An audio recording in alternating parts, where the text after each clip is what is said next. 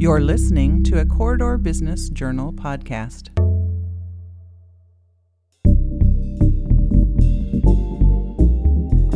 I'm Nate Kading, and this is Real Success. This is the Corridor Business Journal podcast, where we explore the life and careers of the Corridor's most influential business leaders. Ann Olson is the Chief Marketing Officer of Ruffalo Noel Levitz, a consulting solutions firm that specializes in higher learning institutions and nonprofits located here in Cedar Rapids. Ann founded Converge right here in the corridor, a higher education marketing agency that was just acquired by RNL. Converge became known for tech proficiency and innovation, difference makers for colleges and universities trying to find their next generations of alumni. I talked to Anne about her business success, which started at Von Maur and quickly led to national accolades as the innovator behind the helm of one of the fastest growing businesses in the country. Anne also talks about the importance of making a lasting impression, becoming a tech guru when tech isn't really your background, and the art of virtual sales. I learned a lot, and I think you will too. Stay tuned. This episode of Real Success with Nate Kading is brought to you by MidWestOne Bank. MidWestOne Bank is the proud partner for doers and entrepreneurs in the corridor and beyond. As an SBA preferred lender, our team is ready to help you reach your business goals. It's empowered money management. It's MidWestOne Bank, member FDIC. Well, Ann, thank you so much for taking the time to to have a conversation here. I think it's it's always fun um, with the podcast to, to meet new people and learn more about you. I think you have one of these really awesome stories in the corridor where there's a there's a few of these people kind of sprinkled about. There's one of these kind of hidden gems of a, an amazing career that has national renown and success, you know, in the marketing world and higher education. Um, it might be a great place to start just to talk a little bit about how you got your beginning in the in the marketing industry yeah. and then maybe where that started to intersect with with education yeah, thanks so much for having me today, Nate. So, I started my career right out of college in the executive training program for Von Maur. And I would say that that is definitely where I cut my teeth as far as customer service in retail. I had the opportunity to work in the stores and then in the Von Maur Center for about three years. And just wonderful people, wonderful company. We had the opportunity to grow from 17 to 22 stores while I was there. So a lot of strategy, a lot of uh, work there. And then when we moved to Cedar Rapids, I started working in higher education. I had, I apologize, my dog just saw the mailman. okay, so so after Von Maur, I moved to Cedar Rapids and have just enjoyed through junior league getting to know so many people in Cedar Rapids and absolutely loved the opportunity to work nationally for a higher education company. And so that was a great experience. I traveled almost every week. Um, really had a lot of um, neat experiences at different colleges and really got to see a lot of the United States. In 2011, started a digital marketing company with kind of a dream and a piece of paper uh, as yeah. the only employee at that point in time and built that to become a pretty successful organization um, when we were acquired by Ruffalo and Noel Levitz. Um, we were about eight years in and mm-hmm. had mm-hmm. made the Inc. 5000 list several times, um, really had the opportunity to grow with the digital marketing experience. So it's been it's been great working in the corridor and and living here as well. Yeah, I, would be curious back to the back to the beginning, the Von Maur days. Yeah. Uh, you yeah. know, so much of customer service uh, uh, intertwines with marketing in the sense of knowing, you know, someone what they need, what problems you're helping them to solve, and kind of putting yourself in the, in their shoes. That sort of empathy. Do you have any stories or or kind of universal truths that you picked up from your days at, at Von Maur from selling shirts or high heels or cosmetics or whatever shoes. that was? Yep, shoes and cosmetics. Yeah, those are the two two most uh, profitable areas of, of the business. But yeah, I would say that the customer service was always number one at Von Maur. They really modeled themselves after kind of the Nordstrom model. And mm-hmm. one thing that I still use with my kids and my employees at work today is they always talked about making a lasting impression and listen to the customer, apologize if they're upset, uh, solve the problem and then thank them for bringing it forward. And so over my last 30 years, that's really solved me well in business and in life. Yeah, that's awesome. Um, how about, how is marketing? How would you describe that? We've talked a little bit about that on, on this podcast. That's such a word and uh-huh.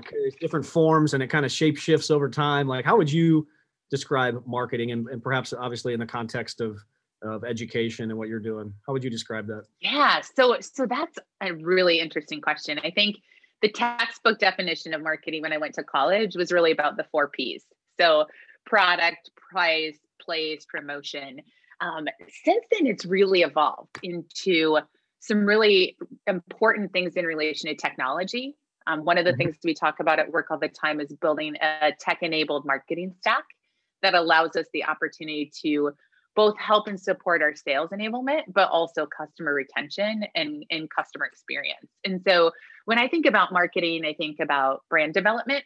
I think about every touch point that a customer has uh, with your organization or with your brand, and then really think about how you engage and listen to that feedback um, in order to be able to respond appropriately. Touch on the tech piece a little bit. Would you have called yourself a tech person 10, 15, 20 years ago, or is that something you've kind of picked up on, or how how do you envision that? Because yeah. that's something I think we all kind of face in the various industries or businesses that we own. Yeah, absolutely. No, I would not have called myself a tech or digital person. Um, when I graduated from college, we were just starting to use computers and emails. And so evolving and keeping yourself relevant in relation to technology has definitely been both a goal of mine, but also something I think that we all are either forced to do or or are doing. Um, in higher right. education, it's been a little slower to adapt to tech. And so I'm I'm excited now actually with COVID and some of the things that are happening, we've actually been forced uh, to probably iterate quite a bit faster than we would have in the past. And so I would say a big, big piece of marketing right now are CRM tools, marketing integration software, and being able to really have a, a vision of what the customer is doing both online um, and what their feedback is. That's great.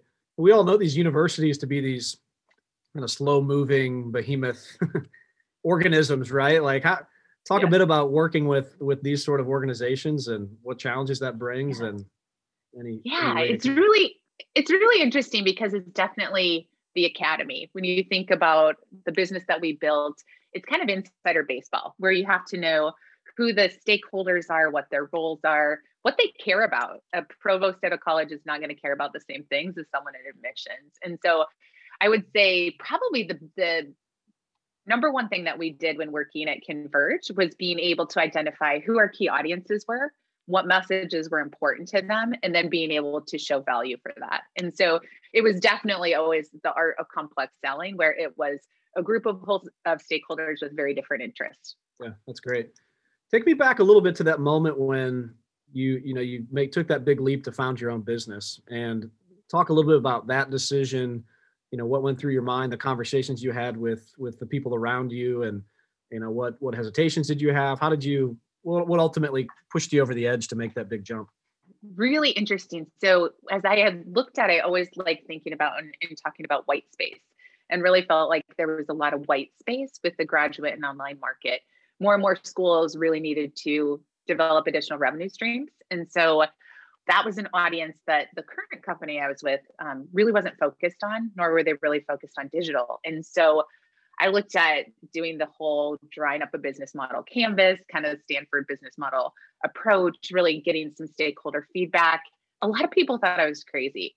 Why leave a successful job where you have a lot of stability and you have, you know, the opportunity to stay there, do really well, have that have that uh, foundation and go out on your own and start from a blank piece of paper. And to me, it was exciting because I felt like I had enough data and insight from listening to customers to right. know there was an, enough interest to at least start the conversation. Yeah, you kind of de-risked it that way. I mean, by, by knowing the industry, right, and, and starting there. Mm-hmm. You mentioned that piece of paper was what was on there. Did you was it identifying the problem? Was it you know a roster of people that were going to help you start this business? Like, what were the first steps yeah. to helping you realize that? That's a great question. So it was definitely looking at what is the marketplace situation and looking at the challenge and problem that colleges had and ways in which you were going to solve for that. And then thinking about and anticipating using some research data, what the future looked like. And so definitely that there weren't any names as far as people there weren't any clients um, necessarily. It was it was pretty scary. It was a, a piece of paper and an idea. It was just you. Yeah.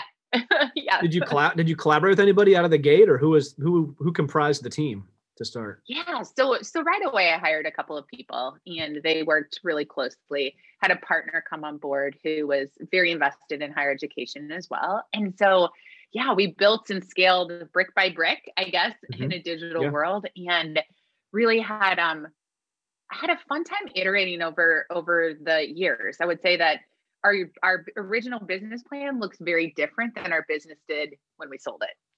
That's great. Was there a moment early on in the in the business? I guess a two part question. Was there was there a moment when you're like, man, this might actually work? We got something here. And then was there another moment when you're like, oh boy, I don't know, I might have made the wrong wrong move here.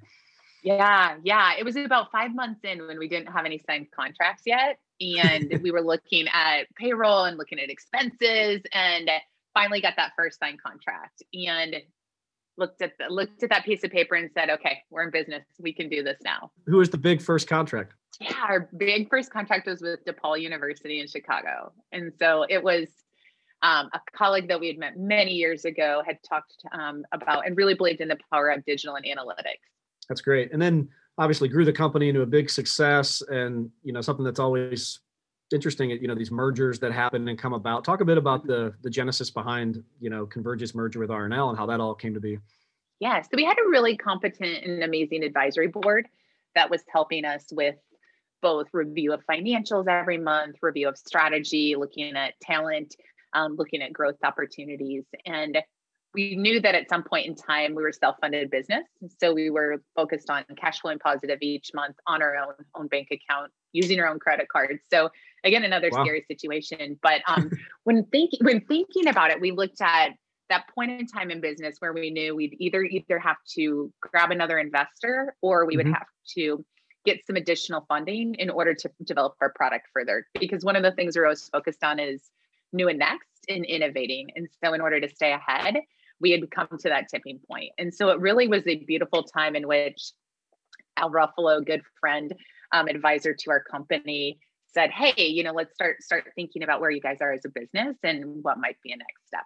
That's great. And have there how would you characterize sort of the the merger? What have been some of the challenges that have come with that, or what's what's has it just been a, a big success? Well, I, th- I think when you have a small, pretty nimble, fast moving organization that can immediately respond uh, respond to customers and move into a larger organization with hundreds and hundreds of employees, right. there's always all those great things that come with the bigger organization, which are process and HR and um, approvals and so forth. And so I think probably the biggest adjustment for our people was just moving into an organization that was much larger functioning with more decision makers. Yeah. Was the culture was that a big component of the negotiation and sort of the courtship like how would you describe you know taking your culture at converge and merging it into a an existing company what what challenges came from that yeah the, the awesome part about moving into to an acquisition with RNL is they really wanted to acquire us for who we were. So we kept um, our office in Raleigh, we kept all of our employees, we kept all of our clients, and so it really became we became a functioning unit, much similar to how we were as an organization before. Um, as we moved into them. So we're sort of this little entity of innovation and involvement within a larger organization. Yeah, that's great to have that broader support. You guys can kind of focus on on, on what you do great. Yeah. Um, now, you know, obviously, no industry has been immune to you know the pandemic and the challenges that that has brought forth over the course of the last year. But higher education and education in general has certainly been one that's that's been challenged and forced to uh, to change. Talk a bit about the industry in general, and you know what things you guys have had to do to adapt, and, and any sort of observations about higher ed uh, out into the future as well. Yeah, so I think that we're constantly dealing with innovation and change in higher ed. I think that the pandemic has definitely changed business model. So the fundraising side of our business has definitely evolved from callers on campus making phone calls to alumni to doing those remotely. So a lot of the, the business has become tech enabled. It's really become focused on how can we do our jobs from different positions, working from home with the digital digital viewpoint. Um, higher ed, I think overall is iterated into the world of virtual. They're teaching classes online, they're doing virtual tours online, they're recruiting online. Um, I think that it's probably accelerated the business at least 10 years from where we were as far wow. as having to adapt in that way. I think a lot of it's been great. I think a lot of the things will really be beneficial in the future as far as learning modalities and how how people work and live and collaborate. I don't think it's all figured out yet. So I think there's a lot of tweaking and testing to do to ensure that we're still providing the best experience for for our clients.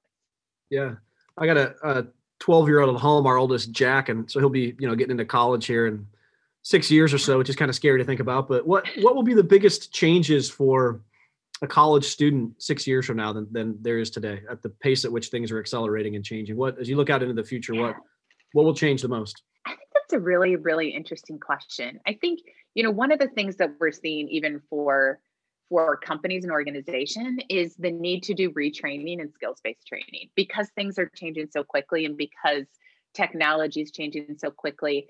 The the tools and technology and things that we're using now will look very different five years ten years from now. And so i think just being able to think about that college of the future i think it's going to be much more open. I think it's going to be much more collaborative. I think it's going to be much more a student might be internationally taking a class from one college locally another class um, online and so i just think there's going to be a lot more flexibility and options yeah now, obviously, here in the corridor, we've got you know a lot riding on the the in person experience, right? You've got beautiful yep. campuses like Coe and Mount Mercy, and uh, of course the University of Iowa. How about that that in person kind of human experience? Uh, will that change? Is that is that is that a that something that's perhaps um, in jeopardy of going away to a certain extent, or will the tech and technology and that sort of thing just kind of enable be a you know something that will just help enable the whole experience? I think I think from both my kids doing some school online at home last year and probably your kids doing that as well, we saw that that need for the in, in person from a social perspective, from an engagement perspective, even from face to face learning is so critical. And so I think definitely there will be a shift with some courses to online to hybrid uh, to different modalities.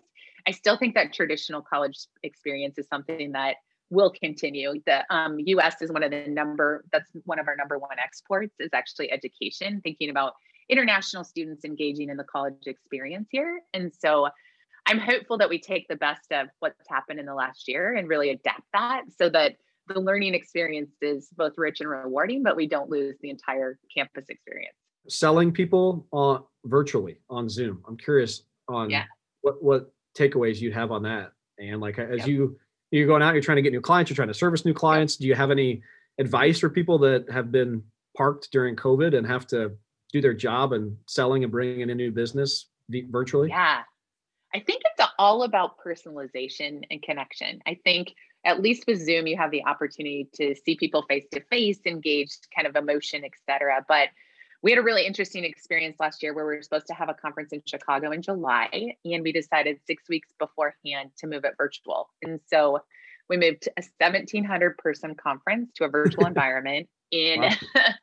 in less than six weeks. And I think there were some really key takeaways. Um, a, we had an amazing technology platform. So we used the same one that Salesforce used for their virtual events. B, we tried to make it really fun. So we had events where we had wine tastings where we sent boxes of wine to people's houses and they could they could have an experience it beforehand. We did we had the singer from The Voice in Chicago come in and record and perform for us. Um, cool. We ha- we tried to make it as conference like as possible online, and so I think a lot of that's flown kind of flowed over to our sales team where we're doing a lot more with handwritten notes. We're doing a lot mm-hmm. more with customized um, communications, we're doing a lot more with video recording as far mm. as thank you for the meeting or video, here's his proposal, etc. So yeah, it's been it's been different. I think our our team's done a really good job of adapting to it though. Yeah, that's awesome. What's what's been the most impactful? That that's great stuff. Has anyone sold you in a, in a unique way virtually since the pandemic has started? Like, has has you have you got any incoming like said like something that really jumped out you? Like, man, that was impactful. That stood out. Yeah. So I, I think you know the the vendor that we just actually went with for um, our our fulfillment is a vendor called Sendoso, and they're part of our marketing tech stack. And what they allow you to do is buy any product off of Amazon. They bring it into their warehouse. They personalize or customize it for you, and then they send it out to your clients. And so after we signed on with them, they actually did 30 free, I think, Mrs. Smith's cookies to customers of ours to show us how it worked and how it was going to be That's effective, cool. et cetera. So if we signed the contract, they were, were going to do that on behalf of us. So I think giving your customers the opportunity to experience what it's like to work with you in a real way uh, that was fun and kind of a bonus was pretty cool. Talk a bit about just you personally and some of your professional goals going forward. You've had you know different chapters within your career in terms of being an employee, owning your own business, mm-hmm. and now part of a part of a larger organization. What's what's next for you? What's the you know, look look ahead 10 years, what does success look like? That is a fabulous question. I think that's the what do we what do we all want to be when we grow up, right? Question. right. Yeah. Always yeah, wrestling with that one for sure. That's an awesome question. You know, the role that I'm in now with the acquisition at RNL is the chief marketing officer. And I absolutely love my job. We have the opportunity to build virtual event centers over the last year. We have had the ability to author publications, to build a tremendous technology platform, to integrate systems, um, really to kind of reiterate where we've been as an organization into that to the future. I I don't know. You know, that's a great question. I think every day so many new opportunities and experiences come up that kind of shift yeah. and change who you're going to be. I think it's hard to know a year from now, let alone 10. And how about how about away from work? What do you I know you got some, some kids that are involved with sports. Is there has there been anything that's been important for you personally that's that you make sure you kind of draw a firm line around and don't let anything encroach on it that that's yeah. personally it's helped you be a good professional that you wouldn't want to sacrifice? Yeah, absolutely. I think there's kind of three key opportunities that I've been involved in that have been really personally rewarding as well as professionally. So I serve on the Iowa State University Business Advisory Board. So I do some work with the School of Management there. And that has been awesome from a networking perspective, as well as keeping my finger on the blueprint of the inside of higher ed and kind of what people are doing there. So that's been an awesome experience. Uh, this sure. morning, I just had a, a United Way board meeting where I serve on the advisory board there. And the United Way does such impactful and important work in our community. And I think they've done a really great job of engaging business leaders who are champions for them to help with with their campaigns. Uh, the final one is definitely the Booster Club at my kids' school. They do nice. a tremendous amount of fundraising um, yeah. in order to address everything from the robotics program needs new robotic equipment to football equipment needs refurbished. And so that's been it's been great. It's kept me really, really connected with the school. Yeah, that's awesome. Well, that, that's great. We'd like to finish the interview with just some quick rapid fire questions, get a little glimpse into you and your personality. Um, if you were to look back on your career in general, how much of your success would you contribute to luck versus hard work? Oh, that's an awesome question. So I would say my my favorite author, Malcolm Gladwell, says it takes 10,000 hours to become an expert at a craft. And so I would say, I think the Beatles' number of years before they became an overnight success was 26. Um, so I would definitely say hard work all the way around for everyone, plus a little little sprinkling of luck. I like that. Uh, if given the chance, what profession other than your own would you most like to attempt? Go back to your time at Von Maur when that fork in the road yeah. hit. If you were to if you were to go another direction, what would it have been? yeah, this may be a, a, potential future for me as well. But I would love to do experience marketing. So thinking about great brands like Starbucks, Tesla, um, some of the great brands and how they've evolved, Amazon, thinking about each touch point the customer has and how you really create a rich experience for them. And I think that's something that's becoming more and more important, especially in the digital world. You have a favorite, being a marketing person or and brand person, you have a favorite brand, uh, call it a consumer brand out there, one that you admire the most?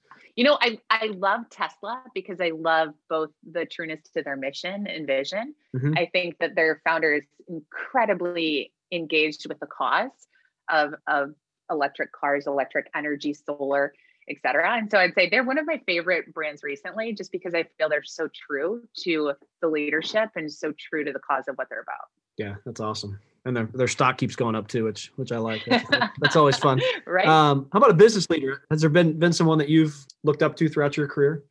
You know, one of the one of the people that I absolutely love, and I just read her book a couple years ago, is um, Melinda Gates and the Gates Foundation. Mm-hmm. Um, she wrote a book called The Power of Lift, and it's all about the nonprofit they run and how they work. And the coolest thing about it is, is most nonprofits um, typically aren't as accountable to outcomes and ROI as businesses have to be because of their boards and reporting, et cetera. And when they do a new project or they even invest one dollar, they go in and they study so the social culture, the norms, the environment, so that they can make long, long changing and sustainable and impactful change. And so everything is incredibly strategic with a really well thought out framework. And I feel mm-hmm. like that's the model of, of nonprofits in the future and hopefully the way the way in which they follow.